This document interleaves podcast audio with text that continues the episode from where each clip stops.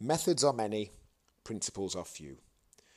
One thing I have realised over my near 20 years in the fitness industry, and especially as part of the coaching programs I'm part of, is this.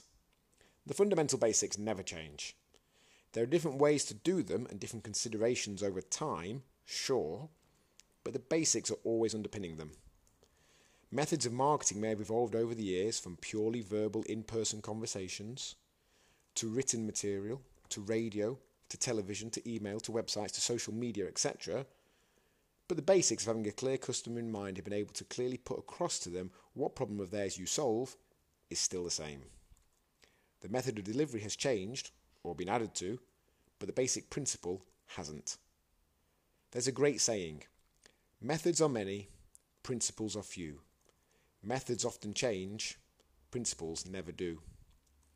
The principle of weight loss is still the same as it ever was a calorie deficit.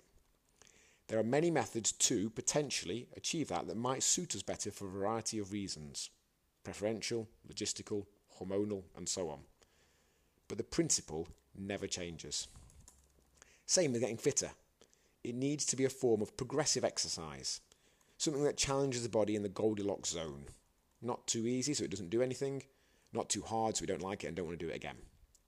Preferably fun, or at least sufficiently tolerable. We can all find the method that suits us, but never forgetting the principles at play.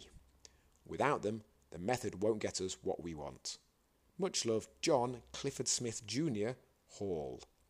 P.S. If what we want is to lose 10 to 20 pounds in eight weeks whilst having fun with like minded people in an intimidation free atmosphere, then here's where to go myrise.co.uk forward slash apply.